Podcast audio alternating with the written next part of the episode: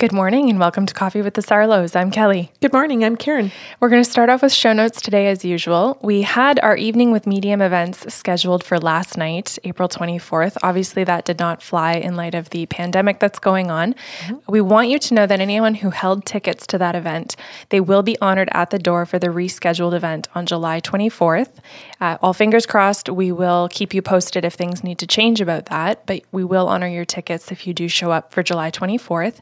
If you cannot make that date or you're just not comfortable with it at that time, yeah. you have until May 31st, so the end of this coming month to request a refund. You will be refunded in full. Eventbrite is not actually taking any of their processing fee. They'll hand it right back to you um, because they know the kind of situation that we're all in.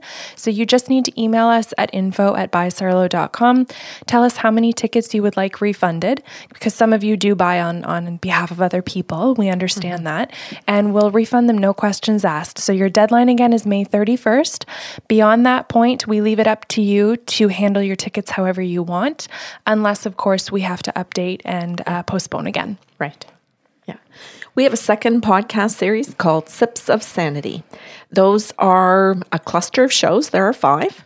We pick a topic on emotional and spiritual intelligence, and we do our very best to educate you and entertain you.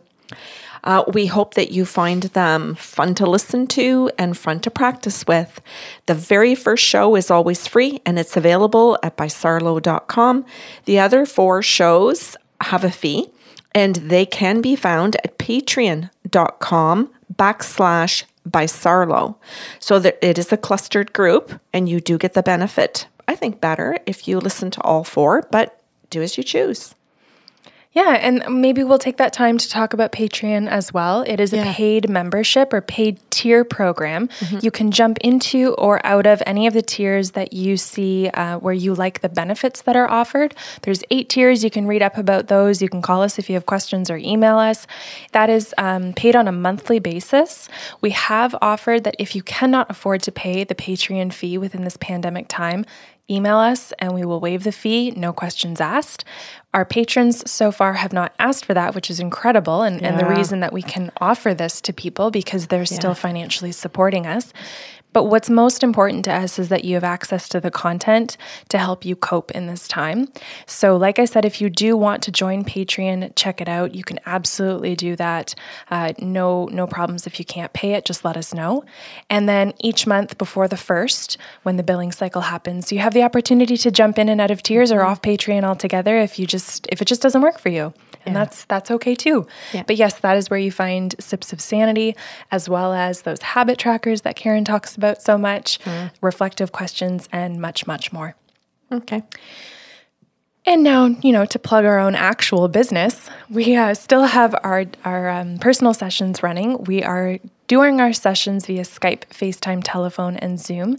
That's for anyone anywhere in the world. Sessions are just as efficient, just as accurate, so you don't need to worry about being in the house with us.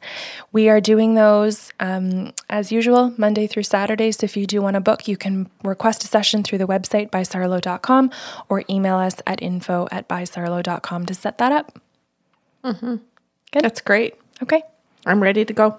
All right. We've kind of, we both got stories today. We do. Do you want to start? Sure. I have three.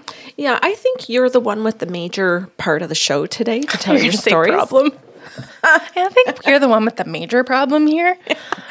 no, you're going to do the major stories, and I just have two little mini stories to interject between yours. Okay. Which are not really like commercials, but I'm going to say our kind of mini commercial. Okay interested. No, uh, no one's paid for this, so I'm not really sure what this commercial's all about. Have you hear the cracks, and that's my body. okay, where do I want to start today? Um, I think I'll start with uh, two female stories. Okay. So, do you want to pick the f- name of the first female? Oh, I do. Um, Cleo. Cle- oh, for fuck's sake. Okay.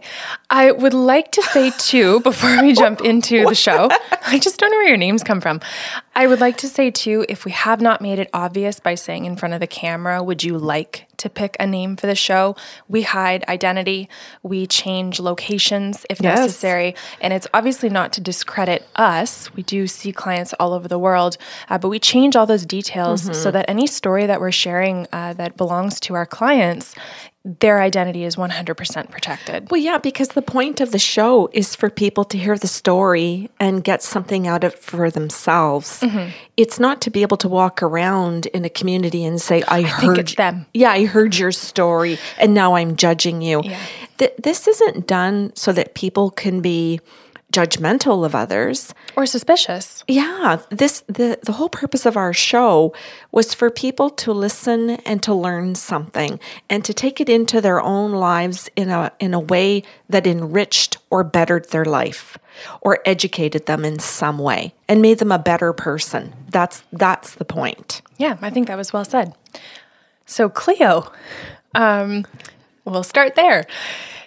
This session was booked just, you know, as far as I'm concerned, random. She was a brand new client to me.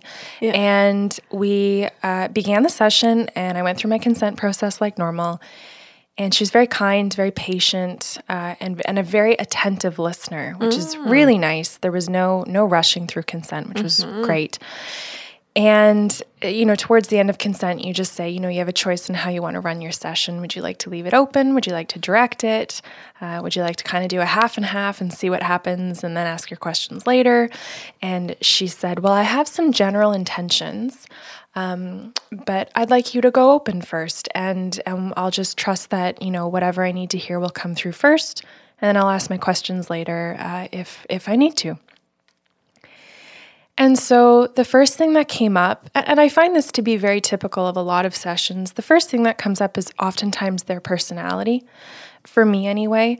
And I believe it's the way that the guides have got comfortable with me to give me affirmations that we are making a connection first, that I'm listening well, uh, so that the client can feel comfortable going, Yeah, that's me. Those must be my guides.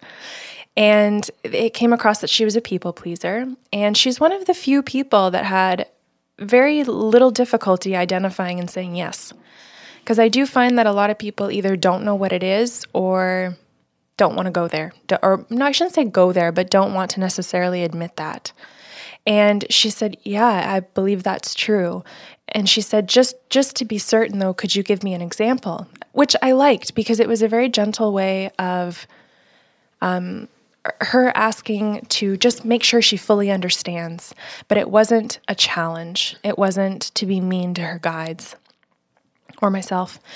And so the information came through that she had been conditioned into people pleasing her whole life, that it wasn't something that just started out of the blue in her adult years.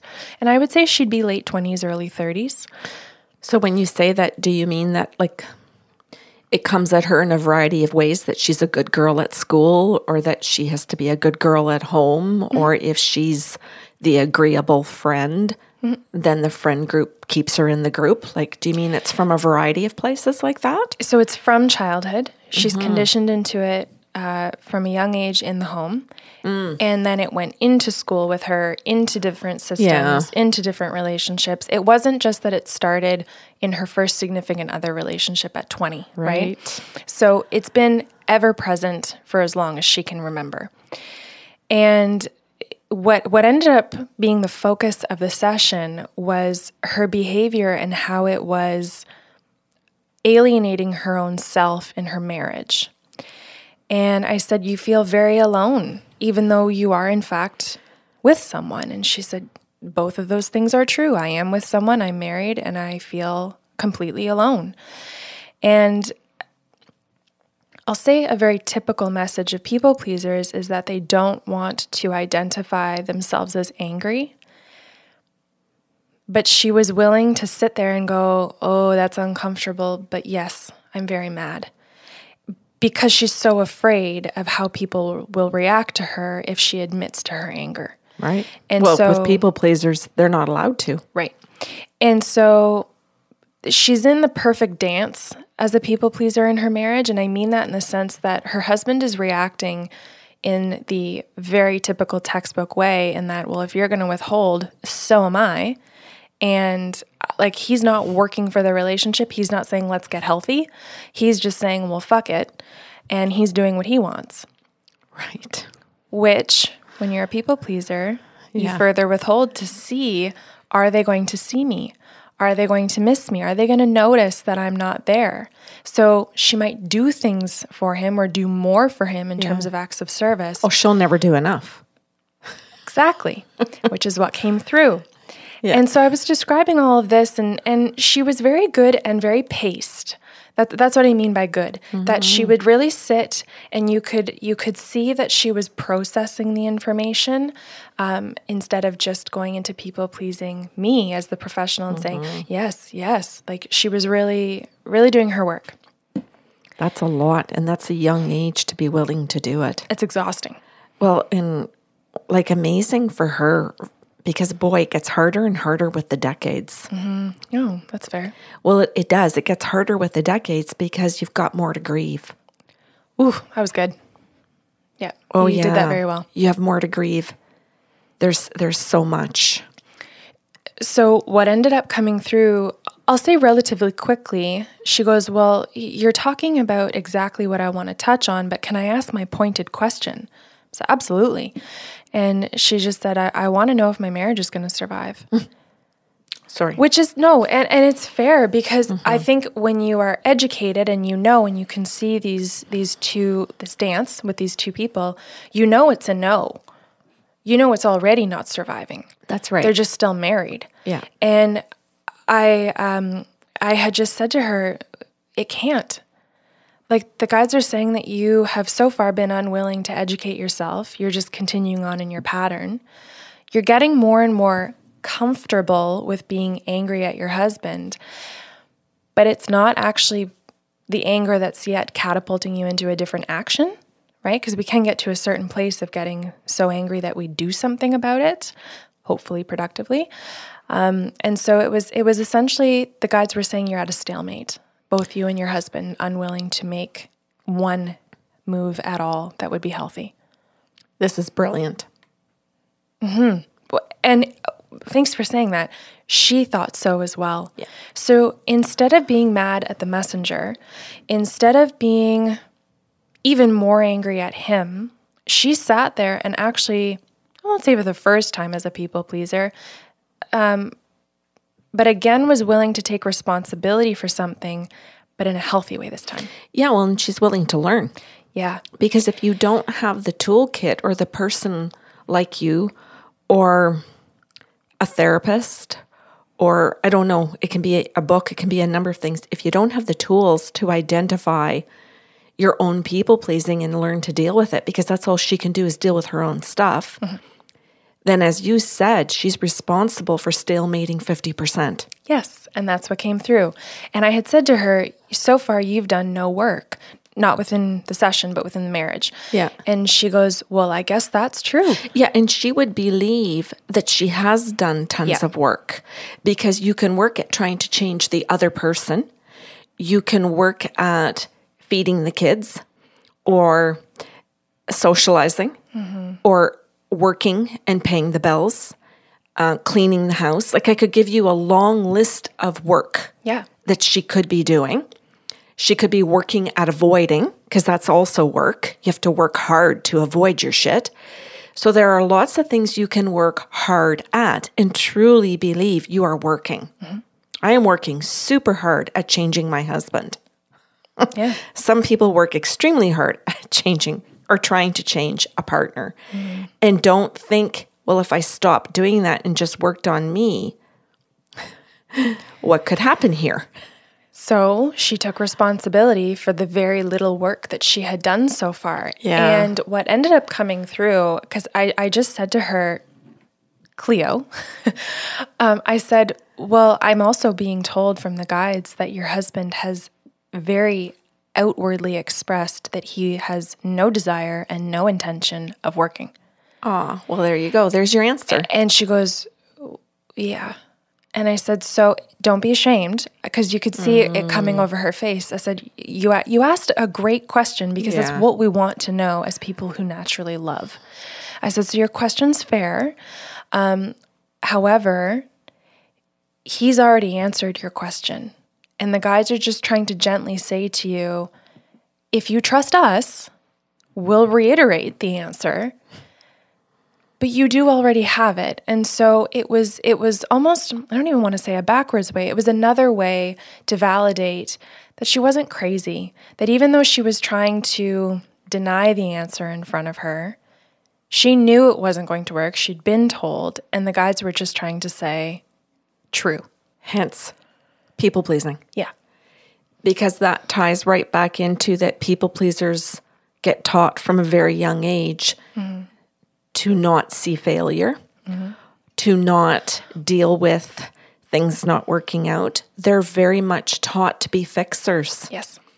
And so their identity and their purpose is tied into that. So if you're telling them their purpose is over, it's like, what? Mm-hmm. What do you mean my purpose is over here? Whereas it could be your purpose is over here. Go on, little one. Well, and this Make, was change your purpose now. Yeah, and this was the second part of the session where I said, "Are we okay to go open, or do you have more questions?" And she said, "No, I, I think you should continue." Mm, and so, for her. Yeah. Oh, she was great. I I would love to see her again in a heartbeat she said, uh, go, no, go right ahead, uh, go open. And the guide said to her, she has such low self esteem, she's forgetting what she's good at. And she's afraid to be single again, which I, I think this show. I she's think, afraid to be single at in her early 20s. Uh, late 20s. Late yes, 20s. Yes. And I, I think this show is so universal. Yes. Uh, as much as the rest of them are. So the guide said, you know, she's afraid to be single, but could you please point out that she's been single for many years in this marriage? Yeah. And that she's actually very good at it. And and she, she could just, or pardon me, you could just see her face shift. And I went, the guys aren't making fun of you. Yeah. They're trying to actually illustrate you have done an excellent job at being single. I said, Is it true that you still find joy and happiness in all of your hobbies? I said, I'm hearing that you're not depressed. And she goes, can you say that again? I said, mm. Do you still find joy in your hobbies and in the things that you like? And she goes, yeah like I, I can feel happy i can i can i still get joy from those things i said that's a good indication that you are not in a depression yet because your life is still your life mm. and without him or just without him in the picture on an hour to hour basis, she can get into a great headspace and feel really good about herself. And so the guides were saying, this is where we want her to understand she's actually really good at being single. In fact, you can tell her all of her hobbies are single hobbies. They don't involve partners or, uh, you know, um, a buddy that you have to do it with. She knits, she crochets, she's crafty, uh, she paints. She like, but you don't need someone sitting next to you for those things, as opposed to, you know, curling. Mm-hmm. Right. And she goes, Oh, well, that's true. And so they said, you need to remember that so that when you are able and ready to finally confront the end of your marriage, you can do it with a little less fear. That's that's key. Mm-hmm. Yeah, it it was. You could just see minor relief, and I say minor because mm. there's so much stress that comes with physically having to end the marriage, and I and I understand that, but you could see the oh, I'm, they're telling me I'm going to be okay. Mm-hmm. And so it was just a moment where she could finally believe it. Yeah, because some people don't think at the end of a marriage that they can do anything on their own or that they'll ever be okay again or that there is any chance that out of 7 billion people on the planet, anybody in 7 billion could like them. Mm-hmm. They think they found the needle in the haystack and there's only one needle. Mm-hmm. So that was her session. And it, it was an hour. And like I said, it was very well paced. Mm-hmm. She took her time, which was great. And you could just see, uh, I'll say the gratitude that she didn't know how to overtly express mm. at that time, but it was in her face. Mm. And that, that was really great. Am I okay to go on to the next one? No. Oh. Well, I'm doing it for a reason. Oh, you were going can to I do... do two, and then you can do. Oh, okay. I can't do my commercial yet. Okay, go ahead. Okay. Her session ended. Okay. I didn't realize they went together. I was just That's trying okay. to be playful. I didn't. I know. Okay. I know. I'm not offended. So that ended. I got on to my next session immediately after. So these were booked back to back. Oh, okay. Can you pick another female name? Aretha. okay, great. Aretha. So I get on my my session with Aretha, and uh, again, brand new, never met her, and she says, "I have some intentions, but I, you know, go ahead and go open if you need to." I said, "Okay," and I just felt nothing. I just felt black, stagnant. And I think I've described this in a previous show where it was just like, where do I go from here? As a channeler, if you've got no image or feeling to hang on to other than a feeling of nothingness. And the guides went, Well, that's it. And I went, Oh, oh, she's depressed. And so I turned to Aretha and I said, Am I correct in saying that you're depressed? And she just kind of looks at me and she's like, I uh, don't think so. And I said, okay, no problem. Hang on a second and I'll ask for some confirmations about what your depression looks like. And she went, What? And I said, Well, everyone's, you know, mm-hmm. people's depression presents differently. I shouldn't say everyone because obviously there are diagnosable symptoms. Um, I said, but let's figure out what your depression is to make sure this is accurate. So I'm not scaring you with with this information. And because remember, we get future, right? Mm-hmm. So anyway, I said, well, your depression looks like perfection. And she went, oh, fuck. I said, Is that correct that you're a perfectionist? And she goes, Oh, 100%. So she goes, Do you mean because I have perfectionism, that's a depression?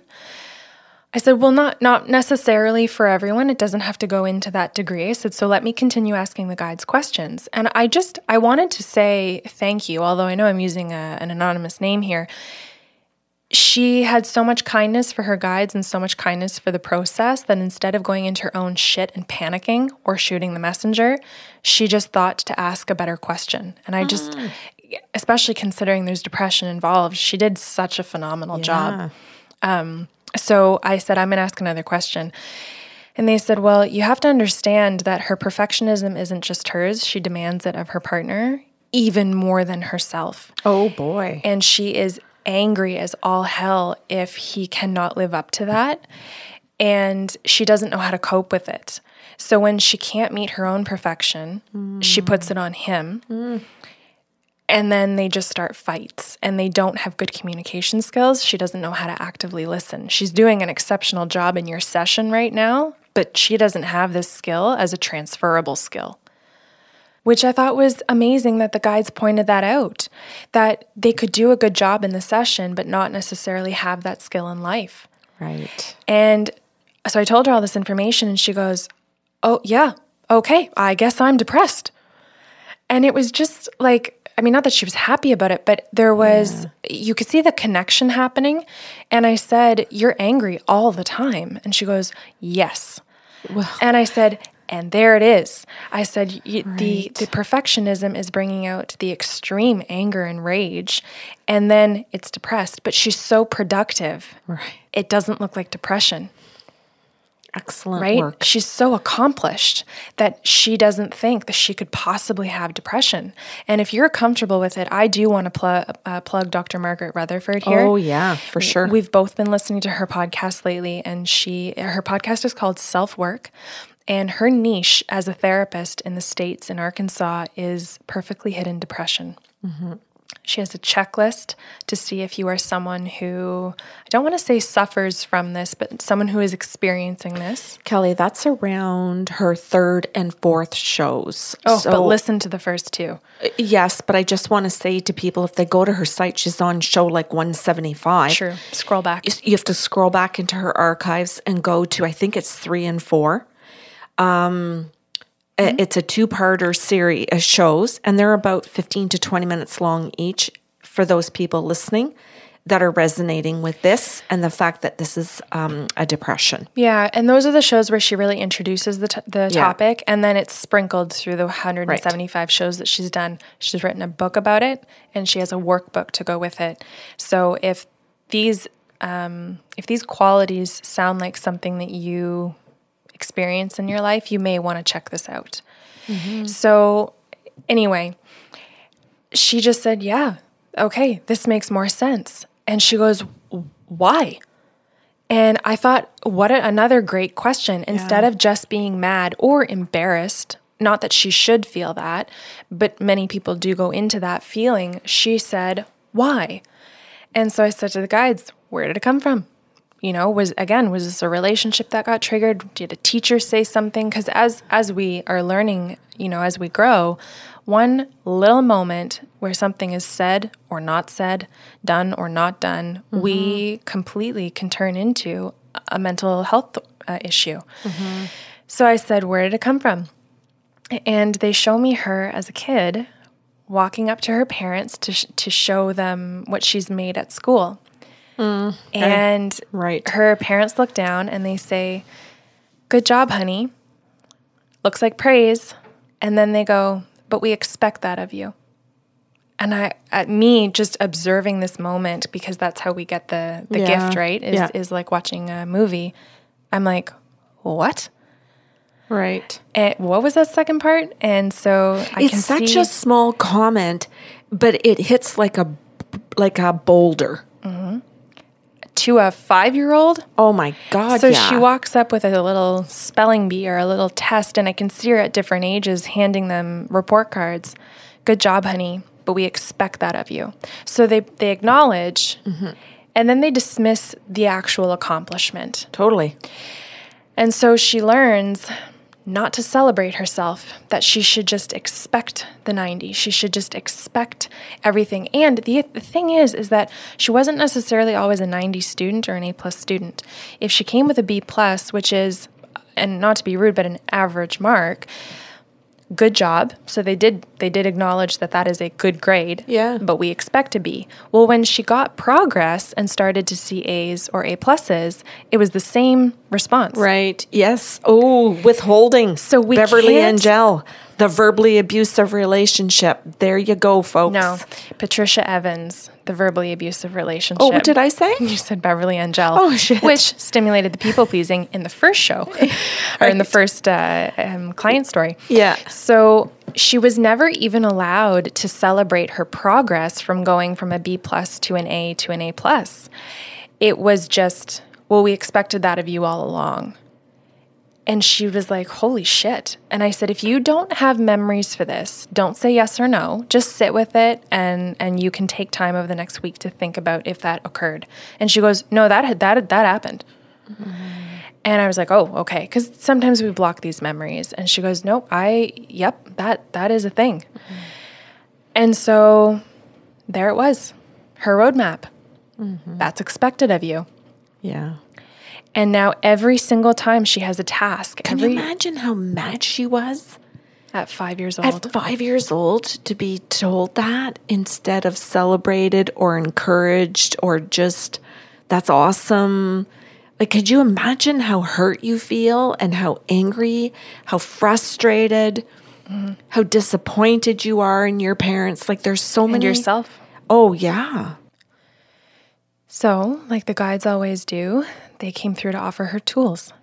And I said to her, Would you be comfortable with that today? Because um, it's, it's one thing to hear and be able to acknowledge what you're experiencing, but it's another to be ready to do something about it, much like the previous um, client sh- story. And so she goes, uh, Yeah. And I said to her, the first thing that I'm being told before I even give you the tools themselves is that the guides are wanting to indicate to you that when you start to work on yourself, it isn't about being perfect. You can't perfect these tools. You can do them well. You're going to stumble. You're human. So, working on these things is going to trigger some of your perfectionism. And your tendency is to be hard on yourself when you don't do things 100% right. Stop right there. Mm-hmm. Her tendency is to be hard on herself because now the parents have instigated a belief system and they don't even have to be around for it anymore. They just implemented it, made her practice it, and then they can walk out of her life and she's going to continue to run that story, mm-hmm. that storyline every day for the rest of her life with her partner. And Everyone. when he leaves, it'll just be the next partner. Mm-hmm. That's why she has to do the work on herself. Yeah. And so, I mean, as you're saying, her story now runs as I expect, and, which is one of the reasons that we can block out where it originates from, right? Because not, now the story isn't mm-hmm. we expect it. Her story somehow along the way became I expect. Yep. Which is pretty neat. And she was like, holy shit. And so I, you know, I said to her, if you've got your bingo squares out, um, the Nice Girl Syndrome by Beverly Engel, mm-hmm. because mm-hmm. and and she she can be quite mean in her perfectionism and her standards to herself and her partner. Who isn't? But it comes from the actual false beliefs of the people pleaser. Right. Yeah. But anybody that's behaving that way is mean. Yes. But I think if you're listening for the very first time today, or maybe you've just caught the last six or seven shows and not 250, then you might be like, why are you offering an, a mean person the Nice Girl Syndrome book? You're, you're, it's the same operating system. Yeah, that's right. Right. So it, she needs to yeah. figure out where that actually is stemming from, which false belief that instigates the the um, the perfectionist over and over again. Right. And she goes, "Oh, okay." And and I said to her, "You know, you can ruminate on a sentence. You don't have to set a goal to read one chapter every day or or mm-hmm. you know, 12 books a year or anything like that." I said, "If you get stuck on a sentence because it hits home so much, take time. Take time to observe it in your life. I know you and I are going to do another show on this um, as an entire standalone show yeah. about using the tools." But they just wanted to remind her that there had to be patience and self compassion in this process. And that was one of the things she was going to have to learn by trial and error. Yeah. Well, because when you're that child, your parents take time away from you so that you're not able to be curious anymore or, or just to figure out your own identity. Mm-hmm. So they take time. So now she has to give herself back time to get curious about if I'm not focusing on perfection, what could I be focusing on? Could it be this is fun? This is creative. This is about mistakes. This is about yeah. just discovering. This is like, what could the other things be if I'm lo- not looking for an idea of perfection? Mm. And again, it's only someone's idea of perfection. Mm-hmm whether it's a teacher while you're in school, um, a parent's idea. Um, but eventually, in her case, it's like she starts to come up with her own ideas of never mind everybody else. I'll come up with my own ideas of perfection and now I'll hold someone else accountable to it. Imagine if she went around and tried to hold everybody accountable to her ideas of perfection. And she does. Oh. And it came through that in the session she she likes her alone time and I said, "Well, duh. Yeah. Because at that point, the only person in the room to control is yourself. Right. And that feels a little more bearable than being in a room with coworkers or friends who you know you can't control, but try anyway. Right. And cause more anxiety. Yes. She'd yeah. have high levels of anxiety. And I want to point out, too, because you were talking about different people's definitions of, of um, perfection. And I want to throw in at that time in their life. Because if he, you know, I know your stomach's gurgling here. We're going to power through it. What? It was my throat because I oh. drank the tea.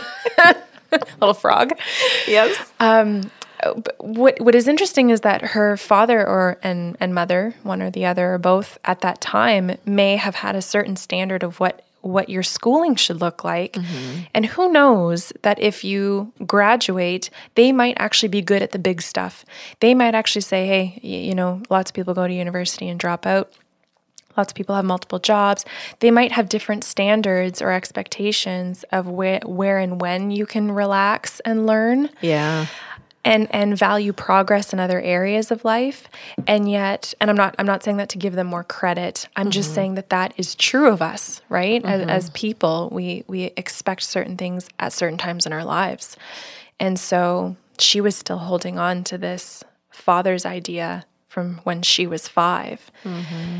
never evaluating if things had changed or if it even worked for her mm-hmm. now that she's old enough to think for herself well and that this is where she now has to individuate. Mm-hmm. And she so so what ended up unfolding is that she was so angry in her partnership all the time that she she was constantly avoiding but then trying to go back in and perfect so it was just a constant back and forth where when she realized she was losing control i.e. he wasn't doing what she needed or wanted mm-hmm. in terms of the perfectionism she would withdraw she would get in her head she would think about, you know, all the possible solutions, how she could fix things. She wanted all the answers before she had to, you know, walk back into the relationship up to him and say, "Can we try?" And and that made it not a collaborative experience. And right. she goes, "What?" And I said, "Well, that's not that's not a partnership. That's not collaboration. If you're off in your room ruminating over needing to have all the answers and you think your job in the relationship is to have them for the both of you, She's trying to parent. Yeah. And, and not just that, but like authoritarian parent, which isn't yeah. even healthy. Well, she's trying to do what her dad did. Yes. Only now she wants to be her father and she wants to do it to someone else. And she doesn't have a good little girl. That's right. Who's following everything. Yeah. This dude is like, man, whatever. Well, he's who she wants to be. Cool. Uh, right. And she was like, well, all right then. And and I think like I just she, she's he's who she wants to be, and yet she wants to squash that in him. Well, yeah, we want to hurt when we're hurting. Yes. If we're not evolved enough or aware enough to understand that's what we're doing. Right. Right? And and I think it's it's obvious to say too that when we're hurting, we want another person to hurt, even when it's actually to express what they've done to hurt us. We want to see remorse. Right. Which is a form of hurt. Yeah. Right? Yeah. So anyway, um, it was it was an absolutely wonderful session. Mm-hmm. And again, they gave her the tools and, and just said, start here. And I think this was another really interesting thing. They didn't layer on five tools. They said, right. here's one, start here. Yeah. Because the perfection was going to kick in too quickly. They, the guides knew that and, and just said, yeah. when you're done, and I, and I said this to her as a human because of what the guide said to me. When she's done, tell her she can email you and ask for the next tool. Right. That it doesn't need to be a, another booked session at $125 an hour. And I went, okay. Uh, because that's simple. Like, why should you have to spend crazy amounts of money to know that you can pick up a book? Right? If she wants channeled information, if she has questions about those, you know, past lives or anything that that can uncover uh, more of the actual wound that we can't go back to the original wound, as you've said before, then yeah, that can be a great productive session. But if it's just about her taking her steps, the guides are saying we can do that for her, mm. Which I loved. Um, so they, I mean, they explained the unhappiness in the relationship as well and why mm-hmm. she was mm-hmm. trying to isolate herself, even though she wouldn't leave the relationship. And we we we ended at the hour, and she was very, you know, kind and expressive of her gratitude. And I just said, you know, I'd always, I'd be so happy to see you again, just because of how she was, um, mm-hmm. I'll say, behaving in the session, you mm-hmm. know, and how much she was just a trooper in the way she listened. And, and I think I had said that to her. So we ended the session. I think she was my last client of that day, if I recall properly. And I don't know, came downstairs, played Scrabble with you, played crib, whatever. Probably watched The Office and checked my email later that day. And the first client that I talked about on this story emailed me and said, My sister and I can't thank you enough for our sessions. And I was like, I didn't even know they were sisters. Mm. And I thought, well, that's really cool that they booked back to back. They never told me anything. They didn't say, you know, my sister's before or after me or anything like that. And uh, the one, the one, the first one said to me, uh, Cleo, she said, I just can't thank you enough uh, for what you did for myself. and she said, I've been talking to my sister. We've been sharing our sessions. And you said Aretha, right? Mm-hmm. She goes, It's like Aretha's already been through a year of therapy. Mm. And I just thought, wow, that's cool. Mm-hmm. She just goes. She like she said, I've seen such a change just in the way that she's talking um, and and discussing what she wants to do going forward. And they just said, "We'll we'll both be back. We just can't say thank you enough." And I mm. just like, I think that's so great. Yeah. You know, I've said this before. I say this a lot in life coaching. I can talk till I'm blue in the face. I can channel till I'm blue in the face. But if you do nothing with it, yeah, it That's really right. is it really is you. It's the work you're doing. as as the client. So I it was a proud moment too Yeah. to see and I think too, you know, just to see two young women being like, "Okay, gonna get my shit together." And it's like, "Yes, go do it." Exactly. You've got decades left to have I mean, they're accomplished women, they're smart women, they are funny and dynamic women in all areas of their life and it's just like you got a lot to a lot of fun living to do. Oh, that's amazing. So I just that that was I've been excited to share those those stories. And I think about those two women learning Mm-hmm. and practicing and just just being curious and how their stories are going to affect other people. Oh, each other alone. How how two sisters can now get through Yeah. Similar but still different situations and know how to better support each other, mm-hmm. not to shame one another. If if that one if Aretha shares with Cleo the way that she was raised, because often siblings are raised differently. Yep. If she says, I don't celebrate progress, I was taught it was just expected, and Cleo has the opportunity to go, What? Well, then, okay, then how do you want to be celebrated? There you've got this new team who can, you know, love better, Yeah. live better. Yeah. Very well done. Thanks. Yeah. Now you may go with your commercial. Oh, Okay. Mine's just me. I just mean by a commercial that I'm going to tell a short story. I'd like you to sing it Sing in a it? jingle. no, it's not going to happen. Um, and then you're going to go back to another one. So I was just going Sure. to interject one. Well, I, I had a client, and at the beginning of her session, she said to me, Could we check in on my dog?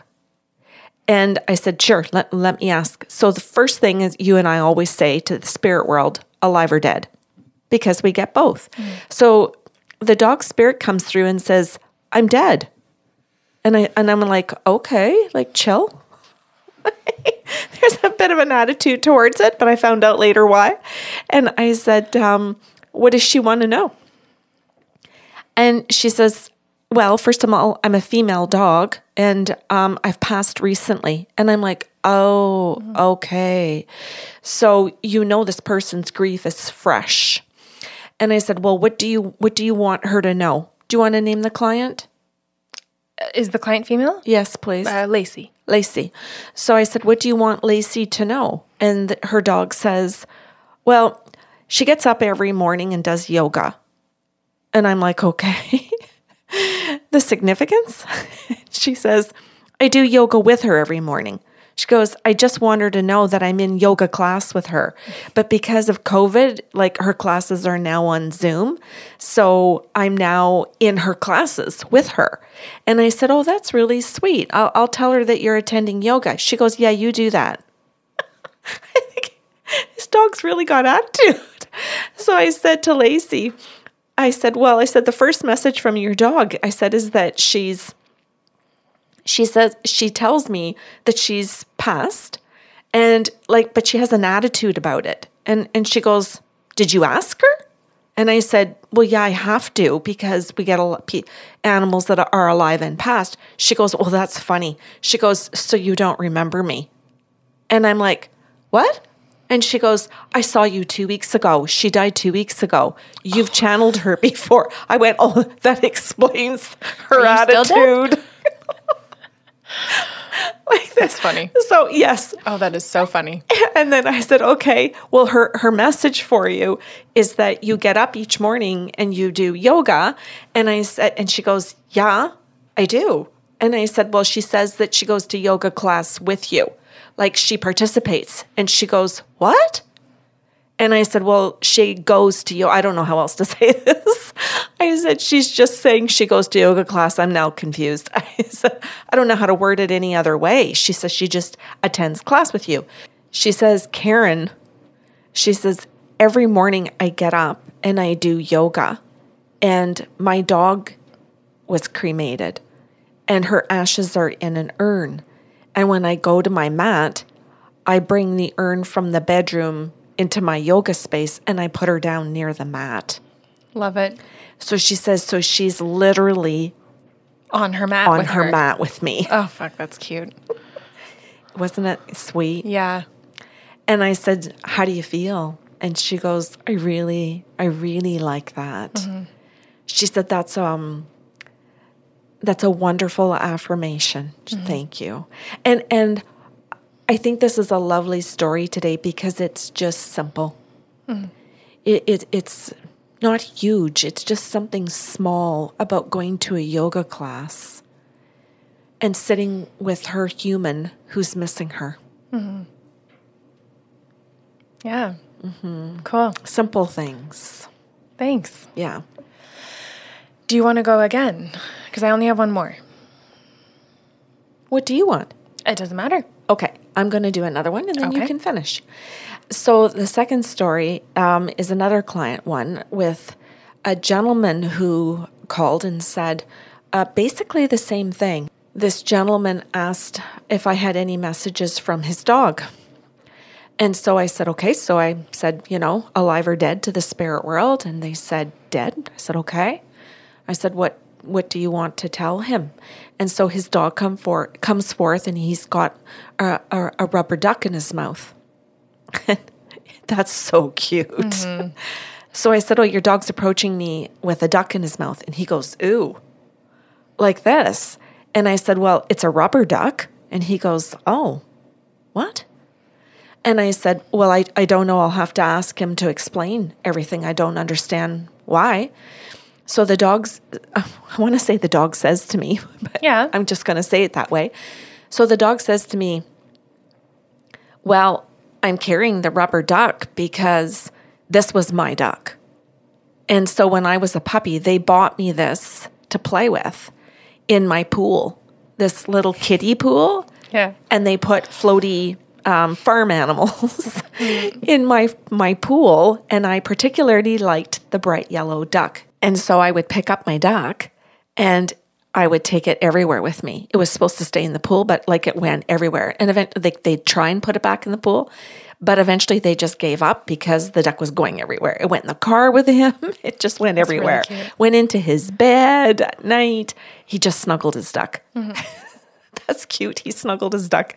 So I, I explained this and he goes, Yeah, that's true. And I said, Well, I said, Your wife has recently found the duck in the garage. And he goes, Just a sec. And he turns his head, and I don't want to do it because of the microphone, mm-hmm. but he yells back, Babe, like this. And I hear him screaming at yeah. his partner, Babe, you got a second? You got to get in here. So I wait a, a, moment or two, and his partner comes into the room and she goes, What? But she doesn't want me to see her. So she's like out of range. and he goes, um, Do you find, did you find the dog's duck in the garage lately? And she goes, Yes. like this. She goes, Why are you asking me that? Don't you have an appointment with a medium right now? like, yep. like she's uncomfortable. She doesn't want to be part of this. And he goes, Yeah, I think you better stay and listen to this because she's talking about the damn duck. And he goes, And I just asked about Max. And she goes, Uh, okay. And he, he goes, So did you just find it in the garage? And she goes, I did. I found the farm animals. like this. Cute. And I said, Well, don't say anything. I said, I, I'd like to find out why your dog has brought this up. So I said, Now I know the dog's name. So I said, Max, why did you bring this up? And he goes, Well, their oldest daughter just got a puppy and she went through the garage to find a baby gate mm. that they use for puppies uh, and the not the pool but like the farm animals like just some toys that they thought they could pass along to their oldest daughter. So my duck is going to the puppy. And I'm like, oh, that's super cute. I said, so are you the puppy? Mm. I said, is that what you're telling me? I said, are they going to ask that? And he goes, well, they never would have if this hadn't have come up today, but I'm the puppy. Oh. And I'm like, oh my God, my heart is just melting. So I'm like, okay, well, hold up. I got to know something. I said, are you going to tell me what kind of breed? And he goes, you suck at breeds. and I'm like, I do. I do. But could you help a girl here? like, I totally do suck at breeds except Labradoodles, German Shepherds, yeah. Great Danes, Dalmatians. I can pick basic breeds, but I do suck. and he goes, well, I'm just going to say that I'm like a like um, a golden color, but the dog is more like a mutt, so you're not going to get it right. Mm-hmm. So he goes, so let's just say like that that the dog is a golden color, but it's not a golden retriever. And I'm like, oh, okay. So then I brought this up and I said, well, your oldest daughter just got a puppy, and then you see his partner's face like she literally like comes right into the camera view really close and she goes no shit. Her, her face is like right in the camera face. I can't even see him anymore. And i said and you're going to want to know if the puppy is him like max that's come back? And he's saying yes that he loves your family and she just loses her shit she's just like she's just down on her hands and knees like in a cry but i'm going to say like an ugly good cry. Mm-hmm. and then he gets off the couch and he's like oh babe babe you okay? He's calmer and she's like ah! she's all happy. That's and he's really like it's cool. okay it's okay babe. Like it's it's cool. And she's like i gotta go get the duck and show karen. So she takes off comes back and shows me the lily oh my god it's like a yellowy black like it's just yeah. destroyed, but it's still a good solid duck. He'll be happy to have it back. That's the point. He's oh. getting his duck back. Imagine wanting to come back to Earth for a duck. Isn't that it? well a in the family? Duck? I know. I'm just kidding. Hello. yeah. Anyway, it just just little short stories I thought mm-hmm. were just adorable. Very much about love mm-hmm. um, from our pets to us as human beings. Um, and then back to your stories. Well, this is actually really funny that you decided to interject with two dog stories oh. because oh. this next one that I'm going to tell, okay. I tried to tell on another podcast. It was taken down, so I'm redoing it. Okay. But in that first recording, I specifically said this was one of my all time favorite treatments I've ever done. Okay. And I said which is saying something because normally my favorite treatments are dogs. and here you are, my second attempt okay. at recording this, leading with dogs. I don't even feel like I can follow now. Um, but it, it is a really great story, oh, and I and I for yeah. sure want to tell it. Uh, but thank you for your. I your like stories. this show so much. Yeah, I I think it's a good COVID show. Oh, hopefully, it's a feel good. Yeah, I hope mm-hmm. people are like really settling into the stories and listening having some humor, some touching moments, learning about hope in relationships again. Like there's just such a variety here. Anyway, go. Okay, so now can I can I pick the same name that you chose for me the last time I recorded this? Yeah, I don't recall. So okay, by all so means, you chose the name Clyde. Oh, I, okay. I had a, I, it's a male client, and you picked the name Clyde, and this, this is actually significant, which is really cool. Okay. So. Oh, that's too funny because I was just going to say, do you want to change the name again? No, I and normally I would because it's a weird name, but anyway, it, it was great. It worked oh, out very well. Significance, okay. Yes. Okay, so this gentleman came for his session, or we were doing his session, I should say, and he is so open. He's a great regular. I just adore having him. And he he just said go open. And he consented to everything in the consent process. So really and truly I've got my pick of whatever comes forward, which I thought was pretty cool. And so um, I was trying to uh, to grab whatever whatever stuck out. And I said, Oh, I think I think we're doing past lives. Are you comfortable with that? And he goes, Yeah. So I had said to him, eh, from what I can see, just the way that the, I'll say like the screen in front of me is going, it's going to weave in and out of past lives and current. Is that comfortable for you? And I'll do my best to indicate which I'm in. Mm-hmm. He goes, Yeah, go for it. And he always brings a notebook. And yet, he'll stop. He, he, he doesn't actually, he, as soon as something comes out of my mouth, he'll put his notebook down because oh. he's so fully engaged. And I just, I just love it. So, anyways, yeah. you can see he's totally absorbed with it. And so this past life pops up. And one of the first things that I see is that he's got this big, um, uh, traveling backpack, like like a, a, a, backpacker's backpack, if you know what I mean, mm. and a hiker, you know. And so he shows me in this lifetime that he's very much a wanderer. that it's a very nomadic kind of lifestyle, mm. but it's also very solitary. So it's not where he's moving with a village or a clan or anything like that. He packs up everything he needs for necessities and he sets out to get from city to city. He just, he's so happy wandering. And on the first leg of his journey, or leg of his journey, pardon me, he wanders out and settles into like a bush area when when he needs to sleep, when he needs to, you know, wind down for the day. So he sets up everything that he's got and he rests and he spends days in the wilderness in in the company of nature, just completely appreciating. So when I'm in his body doing the walking or the hiking, I'm also in his eyes and I can oh, see what he's focusing cool. on. Yeah. Yeah. And it's not where he's focusing on the path. He's not focusing just on the, his footing, which mm. I definitely do when I hike as a human. And so I can see where his eyes wander up to trees, to mountains. They wander, you know, down to the little bushes that are ankle high. He'll take his time and kneel down. And it's just, he's in the company of nature, which I thought oh, is really cool. Yeah. Fun for me as well, because that is not a place of comfort for me the mm-hmm. way he experiences it.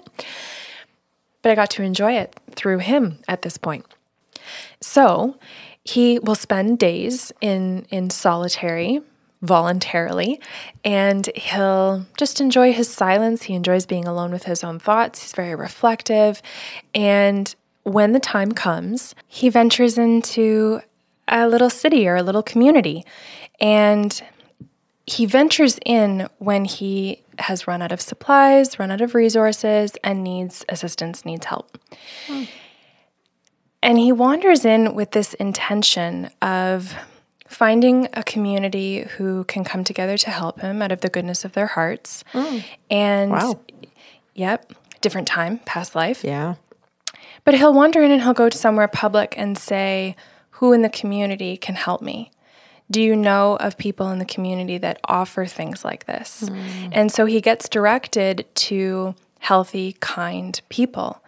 And so he stays for a little while, gets fed, filled up, um, replenishes what needs replenishing, and that includes social. Oh, right. So when he wanders into these communities, he genuinely connects with the people that he's staying with or who he crosses while he's just wandering around in, in their, their home. So he asks questions, he engages with them, he has genuine curiosity and interest in these people. He's not there to just say, Listen to my adventure. And if he has something that he can leave behind, he does. And it might not be useful, but it's a little trinket of a reminder of what you did for someone else, mm-hmm. which I just thought was so cool. And when it's time, he wanders back into his solitary time in the wilderness and ventures on to the next next places. And so I had asked the guides like, okay, so how does this weave? You know, you told me you were going to do past life and then also come into the present one. And they said, well, he's very much kept that heart that wants to wander and mm. loves connecting to nature. And Clyde said, Oh, yeah, I, I love being in nature. It's where I connect. And the guides went, Yeah, well, and I went, Oh, okay. And they said, Yeah, but he doesn't do it with the same intention as he did in this previous life. That life was about a really beautiful movement that stemmed from necessity, but also genuine connection and knowing what his needs were. In this lifetime, they were pointing out that he wanders into nature when he needs to get away from or avoid being at home. And yes, he loves nature. He's creative. He does photography. He paddles. He's got beautiful hobbies and genuinely enjoys them. But the intention with his movements to get out of the house are completely different. It's, I don't want to be here, so I'm going to go over there. And when I flash back into the past life, he never exits the bush or the village and thinks, I don't want to be here. There's a, there's a sense of, I'm looking forward to what's over there. I thought that's really cool. And so I, I, asked him for his affirmation. I said, "Is that correct? Like that there is a genuine love, but but that it's always stemmed from an avoidance of dealing with not being happy at home." And he said, "Absolutely." and Parker's got his panda. okay, buddy. Um, and yeah, he he just went, "Oh, okay." And so it was about intention, and that he could stay out in the wilderness as long as possible to continue avoiding. And there were moments where he was out there where he really forgot and was really immersed and happy and great. But then he moved back into the house from a sense of, it's been a couple hours, I should. So it came from this place of obligation as opposed to good intention. Hmm. And he just went, oh, yeah. And that was what that was the parallel that the guys wanted to draw for him to say you still have the best qualities of this of this past life that you loved but your movement is the point. point and while you think you move lots you don't move at all and i think that was pretty yeah remarkable substantial it that's it's beautiful that his guides are explaining that mm-hmm. and that if he chooses uh, maybe in time. If he chooses to see it and see his intention, then. Mm-hmm. Yeah. Oh, yeah. And, and he's self aware. Mm. He can validate, and, and he works hard, I should say, to validate the things in the sessions, which I'm very grateful for. Um, it was just a really cool illustration of that he could still feel connected to this piece of himself. Yeah. Didn't have to lose it, could still love nature. It wasn't yeah. that the guides were saying stop doing that. Right. It was change your intention when you walk out of the house. Mm-hmm. And that if you can't, if you genuinely cannot shift the intention to, I would like to go home, I would like to work on these things in my home, in mm-hmm. my marriage, in the relationship, then what are you doing going home? Yeah. To that one. Yeah. Mm-hmm. And so, Beautiful. yeah, I just thought hopefully that sits and hits home enough that he reconsiders how he moves. That's beautiful. I love your stories. Thanks. All three of them. Thank you. And and you said it was going to be apropos about the name? Oh. So yeah, I, I want to say this very sensitively because obviously we we make sure identity is completely safe when we're telling client stories. So I had asked his permission for this show. It's very intimate, and um, I said uh, he goes, uh, "Oh, Clyde," because because we had talked about this show previously being tried to air oh, and being taken right. down, and he goes, "That's funny. I had a cat named Clyde." I was like, "Of course." Oh. Okay. Of course. we, right. Karen would do that. Yeah. So he just said, absolutely, go ahead. Um, and, and I think that's really cool and brave of him too, because as you were saying in the beginning of the show, it's so that people can take these lessons and yeah. think, oh, do I head out the door to work like that? Do I go home from work like that? Mm-hmm. Do I go to my kids' hockey games like that. Yeah, right? I got to like, get out of here. I got to go to the yeah. gym. I got to get away from here. Mm-hmm. I can't mm-hmm. wait. I think some people who maybe, uh, hmm, how do I say it? I think that's part of the isms, like workaholics. Alcoholism. Jesus, eh? this is this is fun. Yes, honest. you're right. But it's it's part of that. I don't know what's happening in COVID days, but it's part of that. Um, what do I do, or what can I get an attachment to, where it becomes obsessive mm-hmm. and a mm-hmm. problem in my life because I'm avoiding something. Mm-hmm. That's what I meant. Mm-hmm.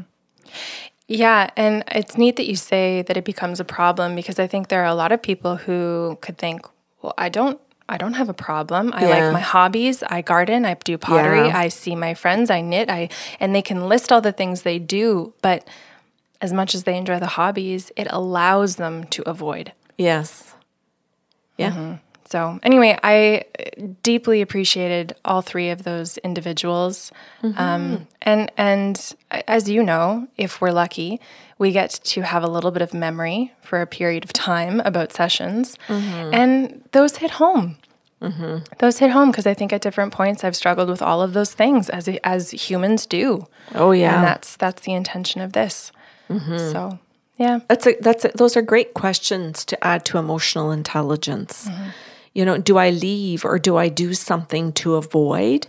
Or do I do it to go joyfully to it? Yeah, I've said this in coaching a lot where, mm-hmm.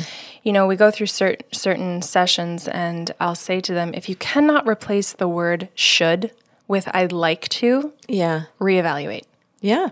Oh, there's another good question then. Mm-hmm. And I mean that doesn't that doesn't suit the things that have to get done, like paying bills or right. cleaning, but you can still reset your intention when you do those things, and that's that's the point. Thank you very much for the three stories. Yeah, thank you for calling me out and telling me to do more stories. Is that fair? Yes yes. We were very gentle about it. So I think oh. it's only fair that I give you that credit. Well, and also just trying a different format with the shows. Yeah.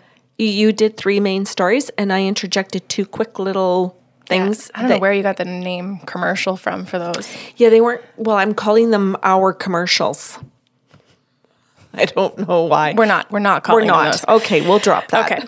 um, yeah, thank you. Because uh, especially since we've gone to camera, I know I've said this before. My head has been so in the process of recording that I I've yeah. found it difficult to um, to come to the table with my own story because yeah. I'm in in my technical head. Yes. So it's been nice to be sort of able to just um, take one hat off and hope that the editing process goes well. Yeah, and and I think too, Kelly, just that when people hear you adding to the stories that I was telling that they might not realize that you have all the same gifts if they're just cluing into one yeah. show and not understanding that you're not interviewing me. You and I are equals at this. Thank you.